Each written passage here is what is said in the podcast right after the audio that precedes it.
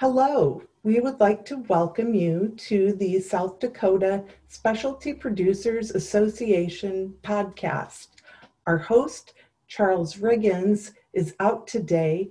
I'm Kathleen Rickus, the local food system coordinator for South Dakota Specialty Producers Association. And our association is made up of growers, processors, chefs, consumers, resource providers, and others interested in producing, marketing, and supporting South Dakota specialty crops, meats, and products.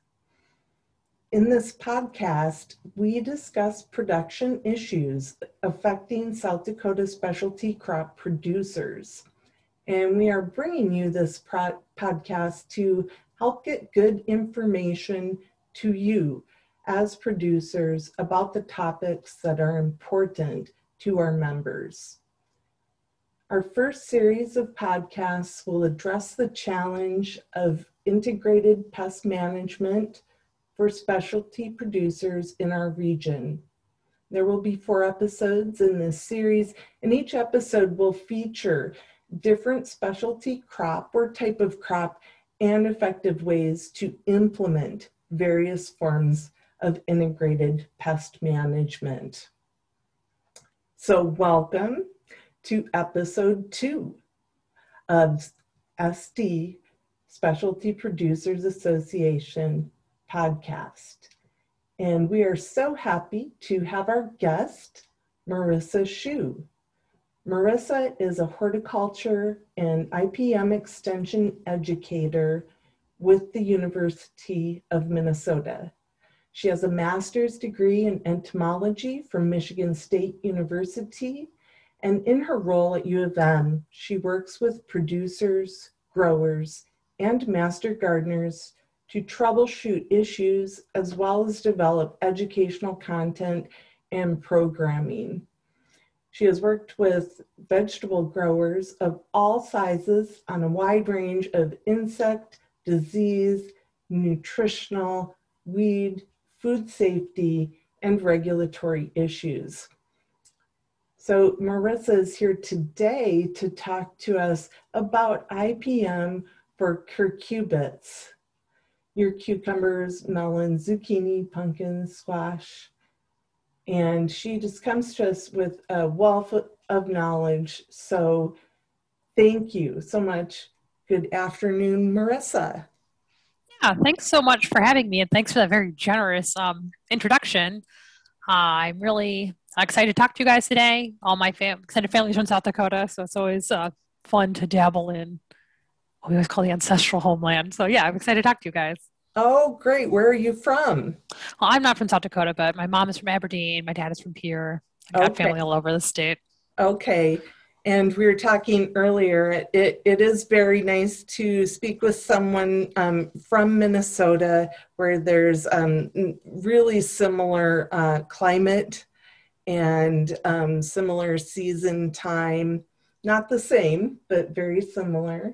And um, so we're just very interested in um, hearing. Uh, more about your background too, that you help people with vegetable growing. And we're going to look forward to getting your advice.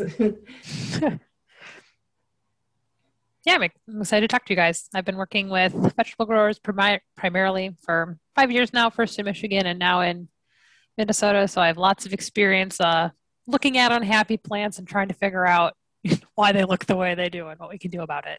Okay, great. And what made you decide to focus on um, vegetables in particular?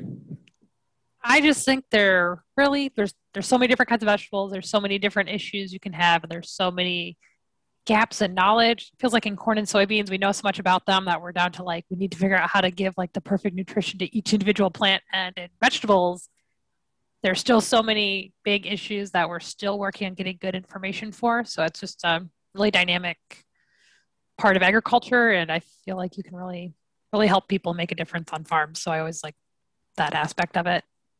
Really, there's there's always something to discover. That's great. Well, as we approach this subject of integrated pest management, it might be a good idea, I thought, to just start with a discussion of prevention. Mm-hmm. And I was just wondering if you could share with us and describe some of the steps that you advise producers can take to avoid pests with these types of crops. Yeah, so I think the first thing to do is really think about your farm. Each farm is very different in what they grow, where they're growing, how they rotate. So thinking about your farm specifically and what the historic issues have been is always a good place to ground your integrated pest management. Um, it can also highlight maybe where some of your knowledge gaps are, maybe where you're seeing insects you don't recognize or something you think is a disease, but you're not quite sure. Knowing where those gaps in your understanding of what's going on in on your operation, those are really important um, things to be aware of so that if that issue comes around again this growing season, you are better equipped to management. Um, with so many insects, so many diseases, the treatment options are very species specific. So it really is important to know exactly what disease or exactly what insect you're dealing with. So knowing where your knowledge gaps are, then working, I don't know, on, on snowy days like this, it's a great time to look back at notes, do some Googling, and figure out what kind of issues you've seen on your farm in the past. Um, and then the next, from there, you can start to think about timing. When should you start to expect issues? Um, when when do you really need to start scouting intensely for powdery mildew or squash bugs or whatever your big headache um, vine crop pests are? Uh, the University of Minnesota just released some nice um, cropping calendars that can help growers kind of visualize when they might start seeing some of our big insect pests. If you're curious about seeing those, they're at z.umn.edu slash crop calendars, and maybe we can put that link in the description of this podcast. But sometimes timing, I think, for these vine crop pests is one of the most difficult things. And that gives you a good overview of when we start to see some of the biggest insect issues and how to identify each life stage.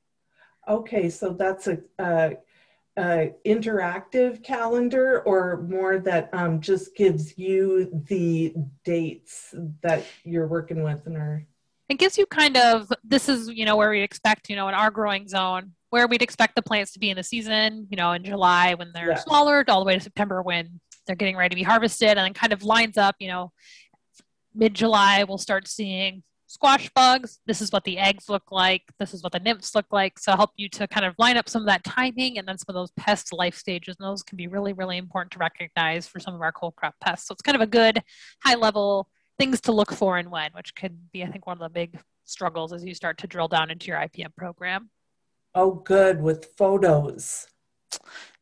They're really nice illustrations, so you can get rid of some of the background noise that you sometimes get in uh, yes. in photos. But yeah, they're illustrated and they're really nice. Yes. Okay. Great. And um, so you can get this at uh, z.umn.edu slash crop calendars. Okay.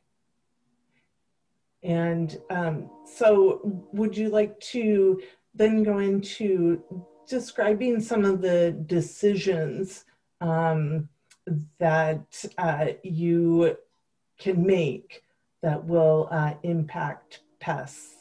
Yeah. So, some of the decisions might be ones you've already made for this year, but big ones are things like variety. So, for example, if you're a grower that is always struggling uh, with powdery mildew, you know, you get those white you know, powdery mildew because it looks like powdered sugar all over your leaves. You, get, you know, you get those attacking your pumpkins and kind of causing the plants to wither before your pumpkins are ready. And you know it's a consistent issue. Choosing a resistant variety is a really good, effective way to deal with that issue. Maybe you've already selected your main your main varieties. They don't have that resistance. It could be a good year to maybe just buy a couple plants and trial them this year to see if they work for you and what your customers are looking for in pumpkins or squash or whatever it is you're growing. Um, and you can find good lists from Cornell that have they kind of comb all the catalogs for you. So instead of sitting at your desk with like 25 catalogs trying to like narrow in on, well, what is this? What's the powdery mildew abbreviation in this catalog versus that catalog? They kind of collate all that for you. And you can see just a big list. These are what all the different companies are claiming are their powdery mildew resistant varieties. And if you just type Cornell resistant varieties, vegetables into your Google that will come up uh, right at the top. So that's a good uh, variety selection is a really important step, especially in dealing with some of our cucurbit diseases. Um, some other decisions that might be being made this type of year might already be made. Really important in vine crops is rotation. We have some really, really, really gnarly soil-borne diseases that once they arrive in a piece of land, they don't ever really go away and they're really hard to get rid of. So rotating preventatively to keep soil-borne diseases from um, building up in your soil is going to be really important. This can be hard to do, especially if you're someone who's growing like um, specialty pumpkins or growing pumpkins for a roadside stand where you have things really laid out. You want people to park here and they walk to the pumpkins. It can be very hard sometimes. Those like agritourism farms to work rotation in, but I really encourage people to try to prioritize it as much as possible, especially if you see, I don't know, you want your uh, farm to have longevity rotating to keep away some of the gnarly soil-borne diseases we see in vine crops is going to be really, really important. And then I guess some other things you do are as you start to plant and stuff, would just be planting in a way to maximize airflow. It can be really tempting when the plants are small or when you're just planting seeds to pack things in tight, but we all know how big and robust vine crops can get. So it's important to consider how much they vine out and how much space different varieties will need once they're fully grown. So making sure you're familiar with what the seed company is advising for spacing for that pumpkin, that squash, and then actually abiding by it so you get that good airflow that's going to help keep your leaves dry and help keep fungal and bacterial diseases from being able to really take off. Okay, great. That uh, rotation point is very interesting too, because we do have, uh, with the Specialty Producers Association, you know, we support um, a lot of people who are doing things like farm visits and education, agritourism. And uh, so I didn't, haven't thought about that aspect of um, that really in, in the actual planning of your land and um, plotting. Uh, have you come across anyone who has done some rotation, like they just move things around uh, each year, like for for instance, for a pumpkin patch.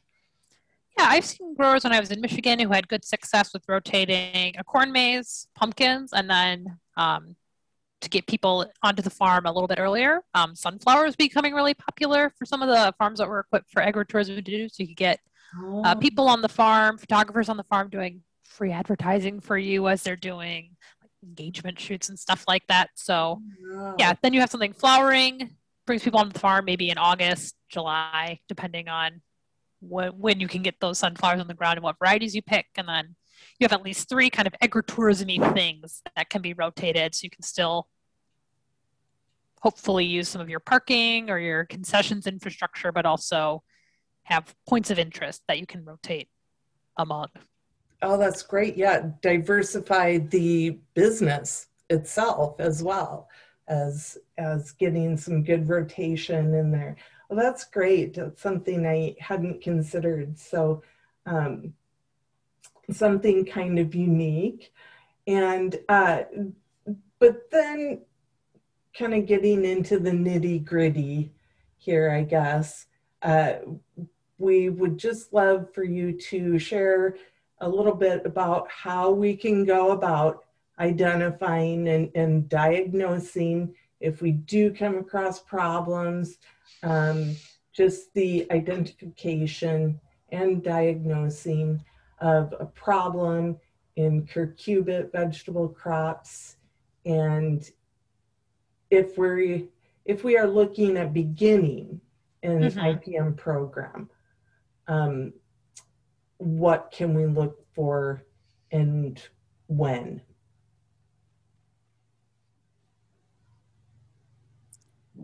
Sorry, I'm trying to think about how to. That's a that's a big. I know that uh, was a lot yeah. of questions, but um, I guess uh, if let's just take that last part. So if we are looking at, at beginning that IPM program, um, you're kind of sa- saying, you know, really it starts with the planning of, of where things are going to go, where you're going to put things, how much they uh, will be spaced out, and how much room. Is it, um, do you look at or help people with like what should be planted next to each other as well? Um, for vine crops, that isn't necessarily as big of a consideration. Okay. Or some other crops where maybe you have cover crops that are in the same family, and so those can act Yeah. as carryover. But we don't really have vine crop cover crops, so it isn't as much about their location next to other things. I mean, maybe there are some small like organic growers who are interested in intercropping and stuff like that, but there's not super solid research yet saying one way or another what the best things to plant together in that way are. Okay. So I would say for vine crops, because they do require pollination to produce the fruit, um, it is good to have resources for bees on or near your farm. Um, and also have like if you're a larger farm, uh, a safe kind of uh, place for those bees to go when you are going to spray. So yeah, good. I think bee access is something to think about for vine crops that maybe we don't think about as much for some of our other crops. Mm-hmm. Okay. And what are some common issues in our part of the country that we can look for? Yeah, so the most, I'd say the, probably the biggest vine crop issues are going to be the insect issues. We kind of have three big ones we see year every year in our part of the country: striped cucumber beetle, squash bug, and squash vine borer. They're all a little bit different in the damage they cause and in their life cycle. In my experience working with vine crop growers, I'd say cucumber beetles are probably the biggest issue. Um, they reproduce pretty quickly. Their numbers can get very high. They can spread diseases and cucumbers and melons. They're really hard to hard to get rid of, even if you're a conventional grower who can use uh, pesticides. And if you're a more organic grower, then they're even more frustrating to deal with. I've known growers in the past who were doing everything they needed to do to be certified organic, except for they couldn't get the cucumber beetle issues were so great they were not comfortable um, stopping using conventional pesticides. That was kind of the one thing keeping them from being fully certified organic was cucumber beetle management. So they can be Wow. a really, really um, tough one. The, but I guess the, the positive side of the cucumber uh, are the cucurbit insects. All the insects are pretty distinct and they're pretty easy to identify. So as long as you're out walking your fields uh, regularly, know, doing the IPM based practice of scouting, so going out once a week into your fields, looking under leaves, counting insects, looking for disease, um, you'll you'll find these bugs if they're out there. They're all pretty easy to identify. Hard to talk about insect identification over an audio medium, uh, but you have you know yellow striped beetles, squash bug. They look like stink bugs, just kind of like someone stretched them out a little bit. Um, squash vine borer is a cause of wilted plants. So if you know what you're looking for, the the insects are easy to find. Though dealing with them can kind of be another story altogether. Yeah, yeah. And it's nice, um, like you referred to that calendar, just uh, when can I Mhm. look for these? Because you don't want to, you know, come out when there's already a problem. And so those those best practices and then um, kind of knowing uh, when you're looking for certain things like the um, the squash bugs Mhm. you're talking about that that maybe you're not really on the lookout for until like mid June to early July. hmm Yeah. Yeah, and that's a pest where it's really good to catch it early. If you're a small grower and you know what their eggs look like, they're very distinctive and it's very easy to just scrape the eggs off the leaves as you walk around plots and look for what's ready to harvest. And if you're maybe a larger scale grower, hand picking is not going to be the kind of thing you do.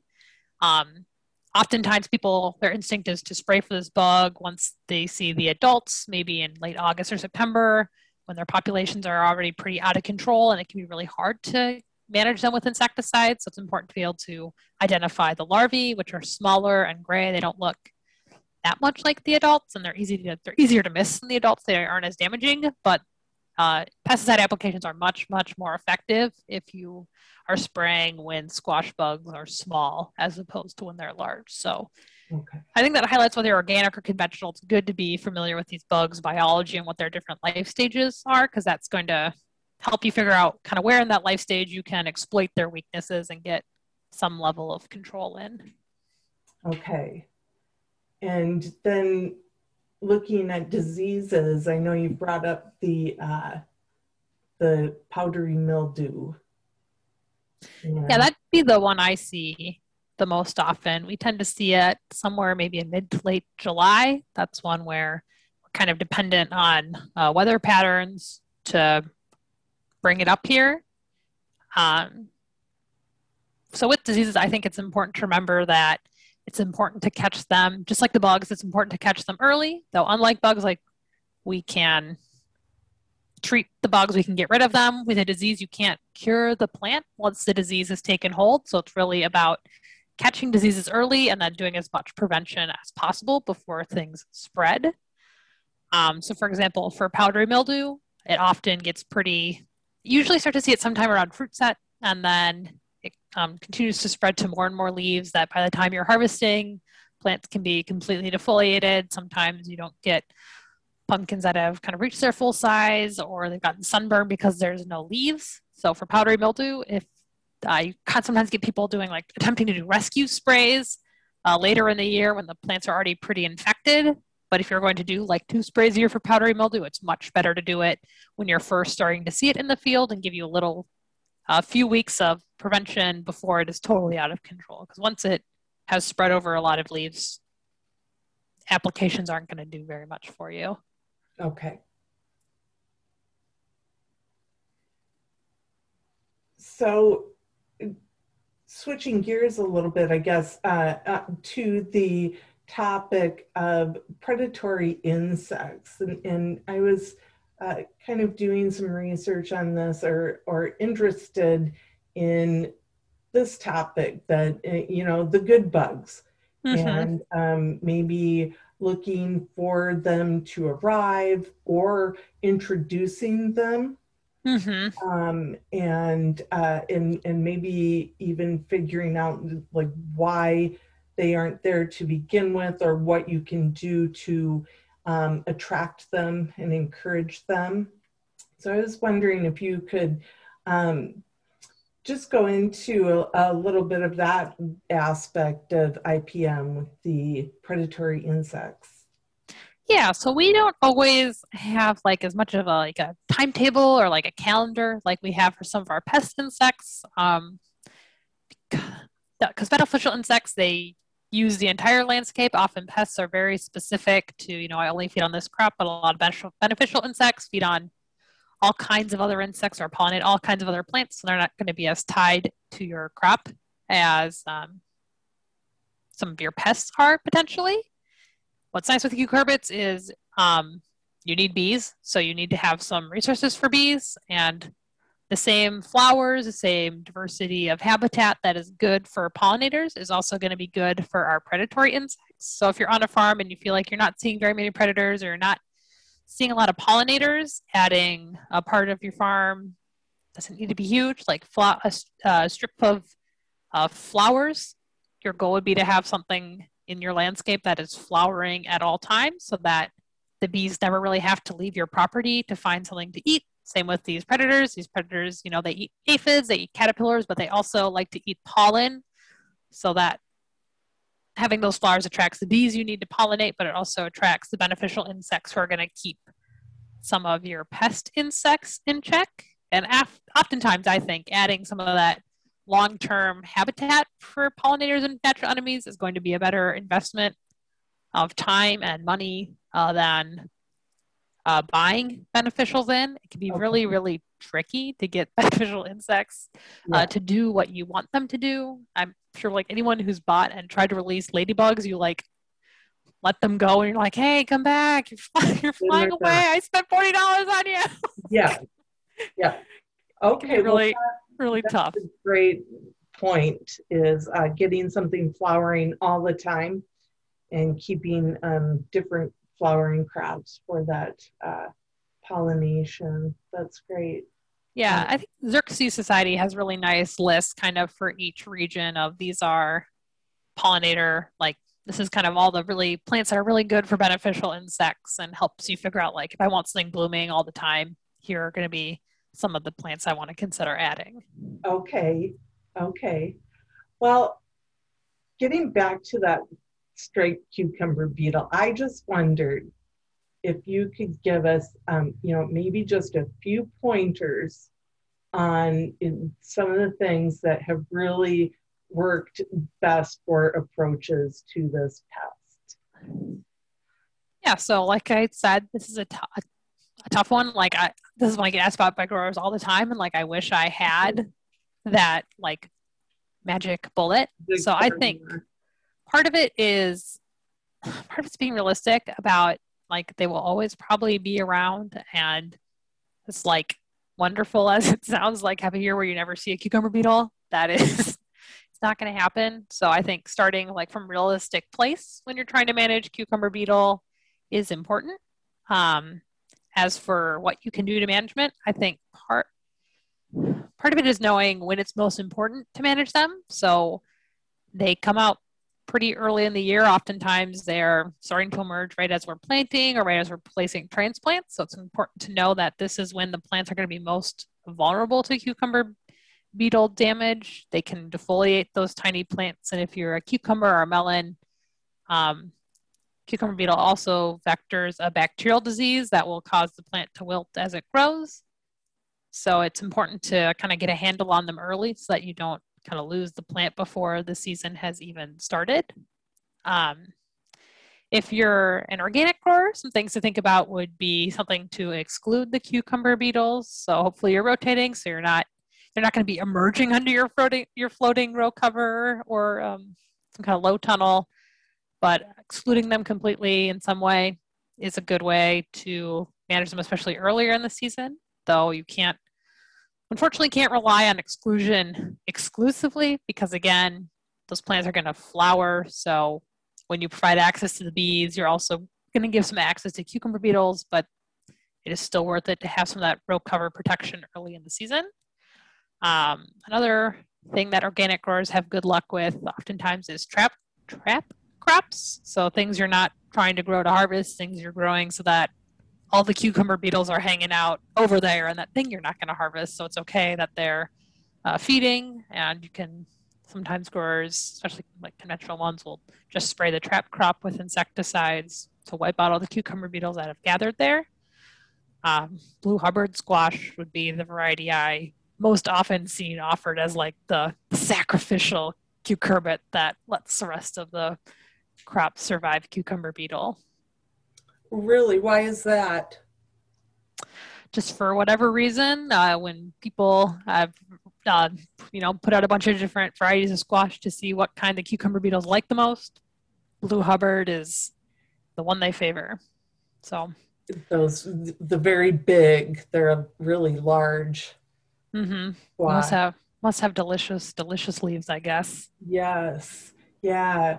Well, I think you've given us a lot of information, especially for like this this early season kind of time.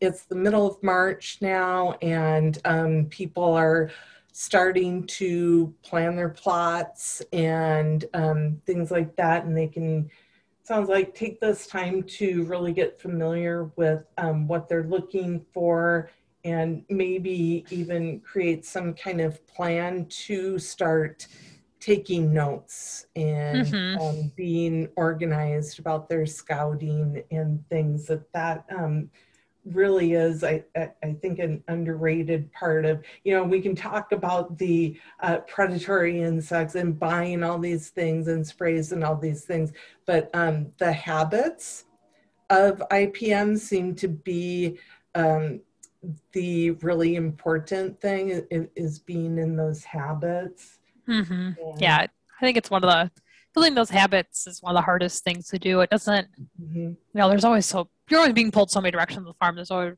always mm-hmm. so many other things you could be doing, but I do think regularly practicing IPM does pay off. So it might not seem like, you know, taking a half hour in the morning to walk the field is going to pay off, but more likely than not, like at least a few times a year, you're going to catch something early that would definitely cost you money later. So I think it's a good investment in time to get familiar with what's going on in your farm. Great. That's a great point.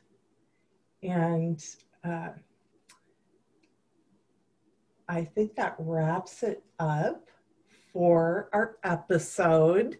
I thank you so much, Marissa, for your time and uh, for being here with us. And we really appreciate you taking the time to speak with us today.